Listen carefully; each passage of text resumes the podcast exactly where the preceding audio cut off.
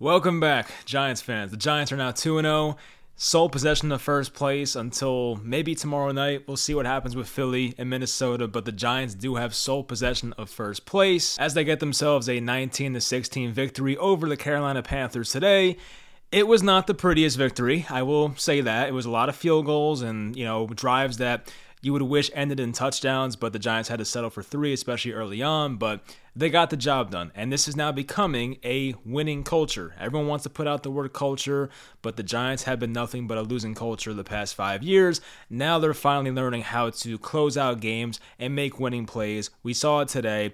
They, you know, sack Baker Mayfield with Julian Love on the third down play, get the ball back, get themselves a first down. Barkley picks up seven, eight yards. Daniel Jones rushes for a first down, and that's it. The Giants get themselves a 2 0. So they're building this winning culture. I'm not saying they're going to be a 10 win team this year, but starting off 2 0 feels great. So we'll talk about this game today, what my observations were, and things like that. Leave in the comments how you felt about this game, and let's get into it. So let's start with Graham Gano. Shout out to him. It was a revenge game, him being a former Panther, and the guy went 4 for 4 on field goals, and he made the 56 yarder to give the Giants a 19-16 lead that was eventually the game winner. So Graham Gano was automatic today. He definitely stood up and you know showed why he's one of the best kickers in the NFL. So just nothing but respect for what he did today. And as I said, the offense overall did not look that great. The Carolina Panthers gifted the Giants with two fumbles in Carolina Panthers territory. The opening kickoff, Carter Coughlin forces the fumble.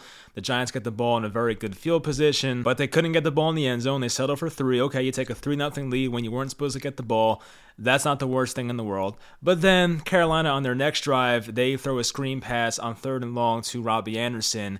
He fumbles the ball. I think it was Darnay Holmes who punched it out. So the Giants again get the ball over midfield, and again they settle for three points, which, you know, it's being up six nothing early. It, there's nothing bad about that, but it's tough to win games against good teams with just field goals. Carolina is not a good team. We, we, I think we know that. So in matchups like this, you can get away with it, but when the Giants play these upper echelon type teams, when they get those type of opportunities, they have to put it in the end zone more times than not, and we did not see that today. Carolina's defense, they definitely had a game plan to stop Saquon Barkley. There were a lot of times the there was just not many places for Saquon to go. And some guys up front didn't block too well. Jon Feliciano, I feel like, did not have the best day. I could be wrong. I'll go back and watch the game, of course. But um, there were some plays where Saquon was just, it was blown up from the start. And total yards wise, the Giants didn't have that many 265 total yards, but they did kill the Panthers in time of possession. It was 35 to 24 in time of possession. The Giants ran 16 more plays than Carolina, so you do like to see that. Now, Daniel Jones, we'll talk about him a little bit. He went 22 of 34, 170. 76, one touchdown, no turnovers. That's good.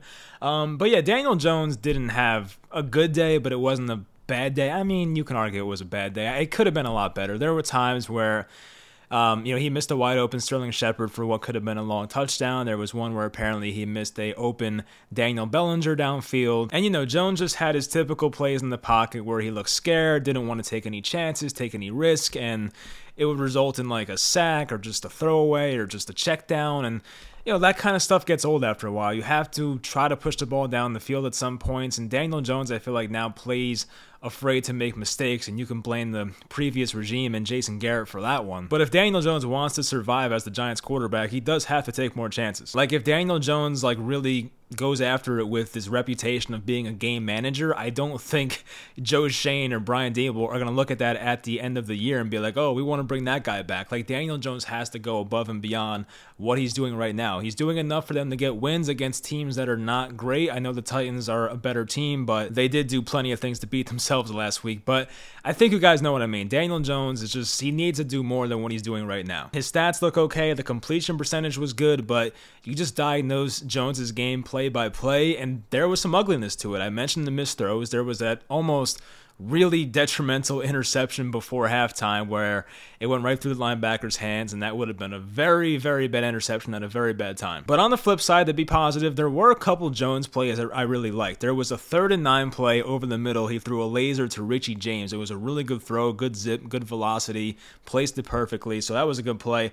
And there was the one play where Jones did a really good job of buying time in the pocket, stepping up and making a throw on the run to I think it was either Richie James or Kadarius Toney, but that was the play where the offensive pass interference happened, where apparently David Sills set an illegal screen in the middle of the field. It was kind of a soft call. I didn't really like it. But yeah, Daniel Jones made a nice play there. He bought time in the pocket, good pocket awareness. He stepped up, made a throw on the run, and hit his receiver over the middle. Unfortunately, it didn't count towards his stats, but it's a play you look at as a Giants fan and go, oh, that was a good play by our quarterback. So while he did miss some big throws and left some big opportunities out there and didn't have the best pocket awareness at times, there were a few plays where Daniel Jones really, you know, did a good job. For Saquon, I mean, he had a couple big plays in this one. He had the 17 yard run on the touchdown drive to open the third quarter. He had like a 12 yard run in the early fourth quarter. So he had his moments today, but you can tell Carolina once again went all out to stop this guy.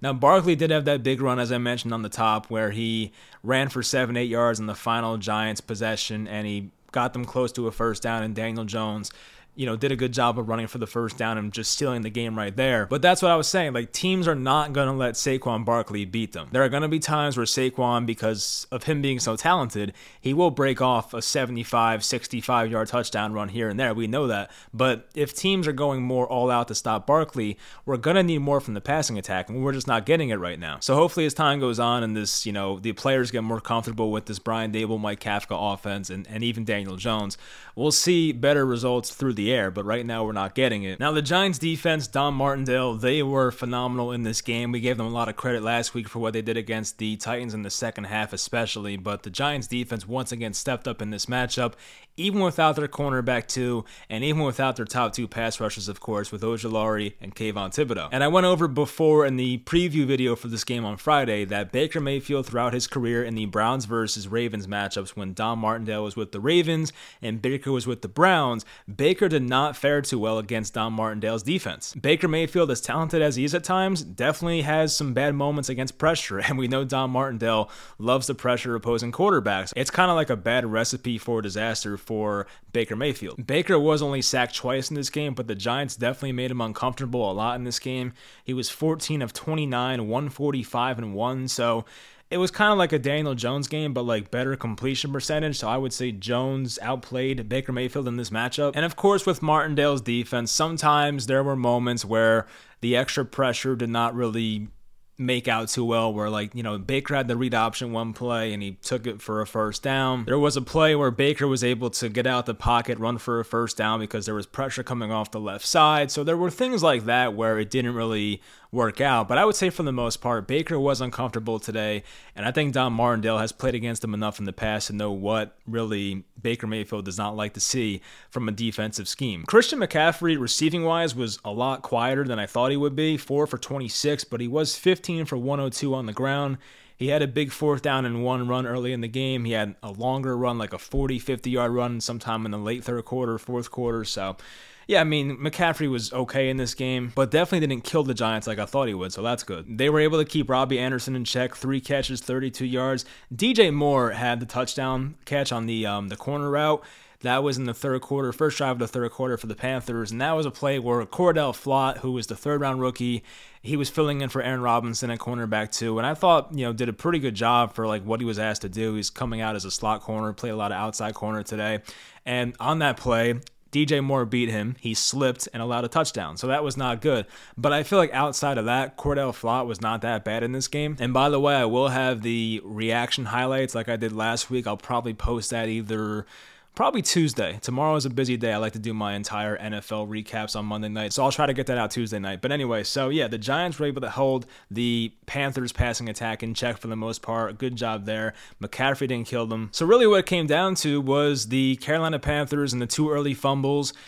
Graham Gano being automatic today, the Giants having good field position, and like Daniel Jones not putting them in a spot to lose. He didn't really make any that bad decisions, and I know he had the near interception, but technically Daniel Jones had no turnovers today. So a mixture of all that stuff and playing a not so good Carolina team, that's how the Giants won today. I don't leave this game feeling super confident about the Giants, but it's also nice to just get a win, whether it's ugly or whether it's great, but just to still be undefeated, still be at the top of the division. That's all you want right now. And of course, coming up the next two weeks, they have very winnable matchups. I mean, Dallas was able to to to beat the Bengals today. I don't know how the hell the Bengals lost that game, but you know, they get a Dallas team that's pretty diminished due to injuries and of course a Bears team that is not that great coming into the year. So we'll see. But guys like Oshane Ximines stepped up big time. He had a sack in this game. I believe he batted down a pass in this game, made a big tackle late in this game. Oshane was awesome, and the other outside linebacker, Jihad Ward, made some tackles in this game as well. Both those guys really stepped up in the absence of Ojulari and Kayvon Thibodeaux, so definitely a hat tip to them. Adoree Jackson was awesome in this game. There was a stat out there about Adoree Jackson, and we kind of said this coming into the year because the Giants cornerback two spot is pretty concerning coming into the year. We saw how bad Aaron Robinson was in the preseason. And with that, a lot of us thought that Adoree Jackson was not going to get thrown at a lot, and that's pretty much been happening here. Adoree Jackson, according to Seth Walder, when he was the nearest defender today, allowed zero receptions on four targets over 27 covered snaps. That's according to Next Gen Stats. So once again, Adoree Jackson played out of his mind today, and is really looking like a cornerback one. So I do want to see what he looks like against guys like, you know, CeeDee Lamb next week and you know, the Bears have nobody, but even Rashod Bateman in a few weeks and maybe Allen Lazard, a guy like that. So we'll see how he fares in those type of matchups against better quarterbacks going forward. But I would say so far, Dory Jackson has been worth the contract. He has to be healthy, of course, but Adoree has looked awesome. And Dane Belton had four tackles. Dane Belton was a guy coming off the collarbone injury coming into the year and we were concerned about his playing time, but I don't have the snap counts right now. We'll definitely have them by the Tuesday video, so I'll talk about that. But Dane Belton was second on the team in total tackles. He had four tackles in this game, and I do believe he recovered the fumble on the opening kickoff. I could be wrong, but I think when Coughlin forced a fumble, it was Dane Belton who jumped on it. So yeah, Dane Belton played pretty well today from the time he was out there. Julian Love had the sack to ice the game. We pretty much went over that. And MetLife Stadium, for those that were there today, I mean, you know, you guys did a great job. The stadium was rocking. I feel like it was very loud on TV. Um, and I think next week it'll be even louder because that's going to be a primetime game versus our hated rival, Dallas Cowboys. So it'll be even louder. But I feel like today it was super loud. We heard the Don Martindale quotes about being really loud at MetLife, and I feel like fans really took that to heart and they made it a very loud environment. So some other things. Kadarius Toney had two catches for zero yards. Once again, I don't know how much he played today. I did not have the snap counts yet, but it seemed like to just my naked eye that he played more than he did last week. We did see a lot of Richie James once again, Richie James is kind of taking that Toney spot for now. James, for the second week in a row, led them in receiving five catches, 51 yards. So I don't know if anybody on this planet expected Richie James to be the Giants' leading receiver after two weeks, but here we are. But with Toney, I mean, look, things were a bit concerning on, I think it was Thursday night, and Toney started like going off on certain fans on Twitter.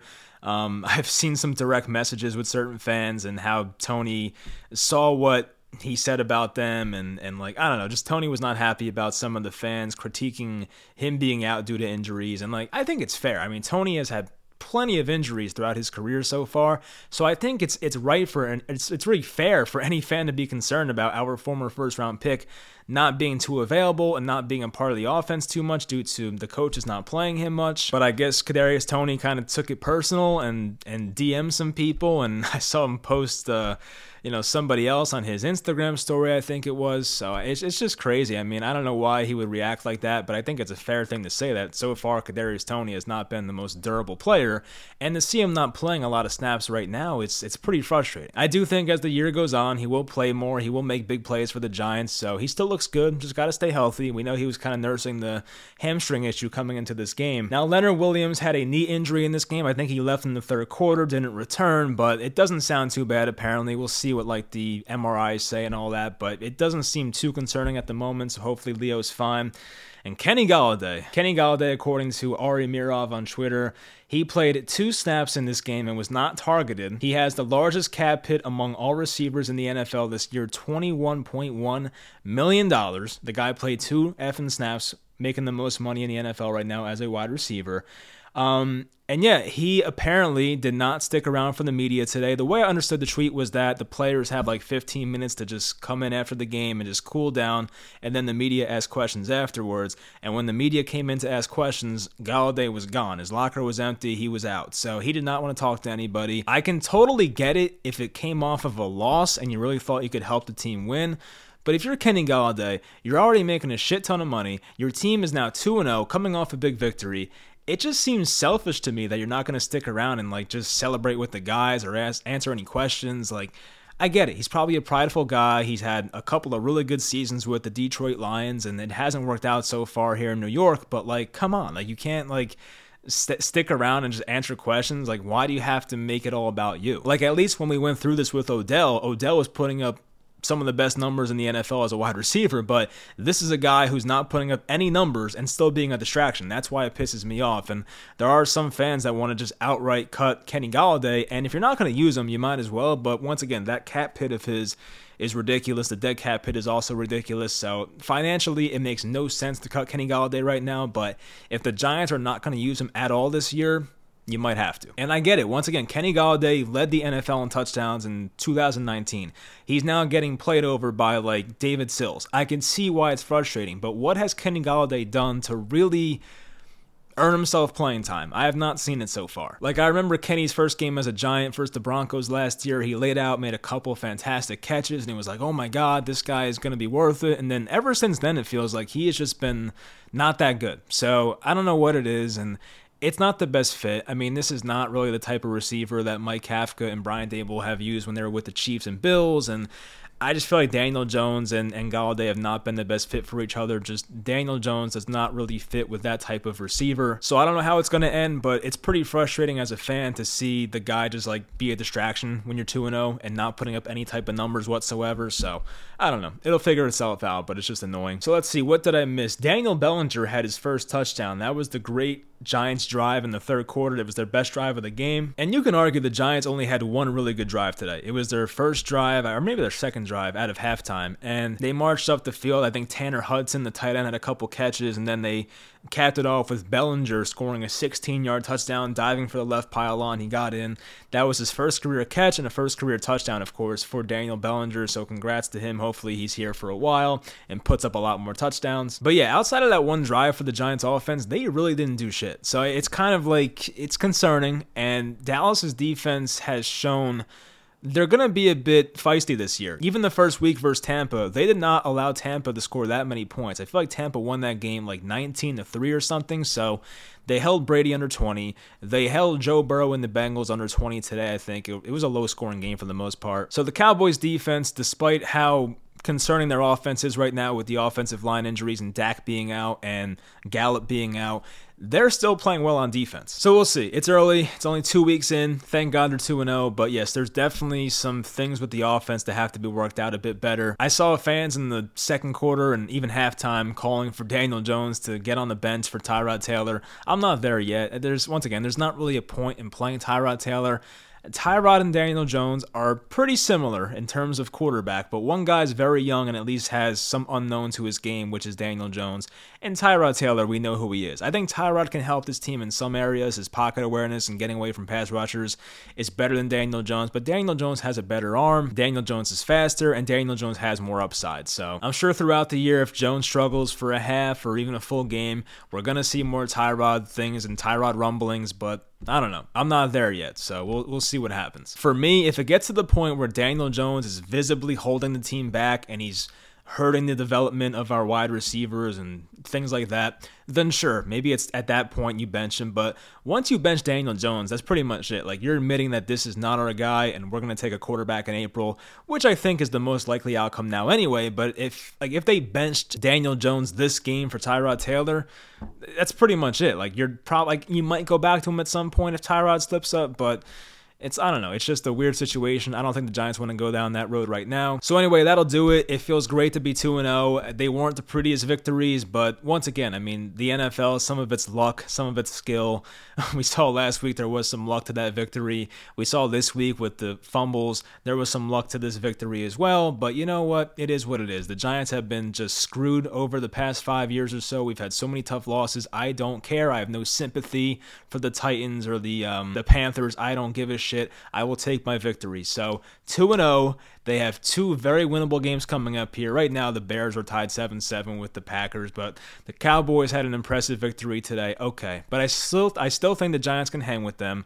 Cooper Rush is not Dak Prescott. Cooper Rush today should have had like five interceptions. He was not looking that great. So next week though, I'm not I'm not gonna look too far ahead, but next week I am super excited for. I might stream the game if you guys want me to stream the game. Let me know. I do tend to stream primetime games. I don't do Sunday one o'clock, four o'clock games, but it's a primetime game Monday night. I might stream that game if you guys want that, so let me know in the comments. But I'm definitely pumped. Like it's been so so long since I've had a primetime Giants game where they're like having a good record, they're fighting for first place in the East, and, and just to bring back that nostalgia, like just back in the day, 2011, even like, you know, 2010, 2012, when the Giants were competitive, bringing back those days of the primetime games that actually mattered and meant something. It's going to feel great. So I'm looking forward to it. Hopefully, we get Dallas. That would be an awesome win and hopefully get to 3 and 0. So we'll see. But anyway, yes, I will have my highlights reaction on Tuesday. I will probably talk to the entertainer on hopefully Tuesday if not Wednesday. And then Friday, we'll have the Dallas Cowboys preview for week three. So stay tuned for that. Hope you guys enjoyed the video. Feels good. Let me know in the comments how you guys feel about today's game. And I'll talk to you guys next time.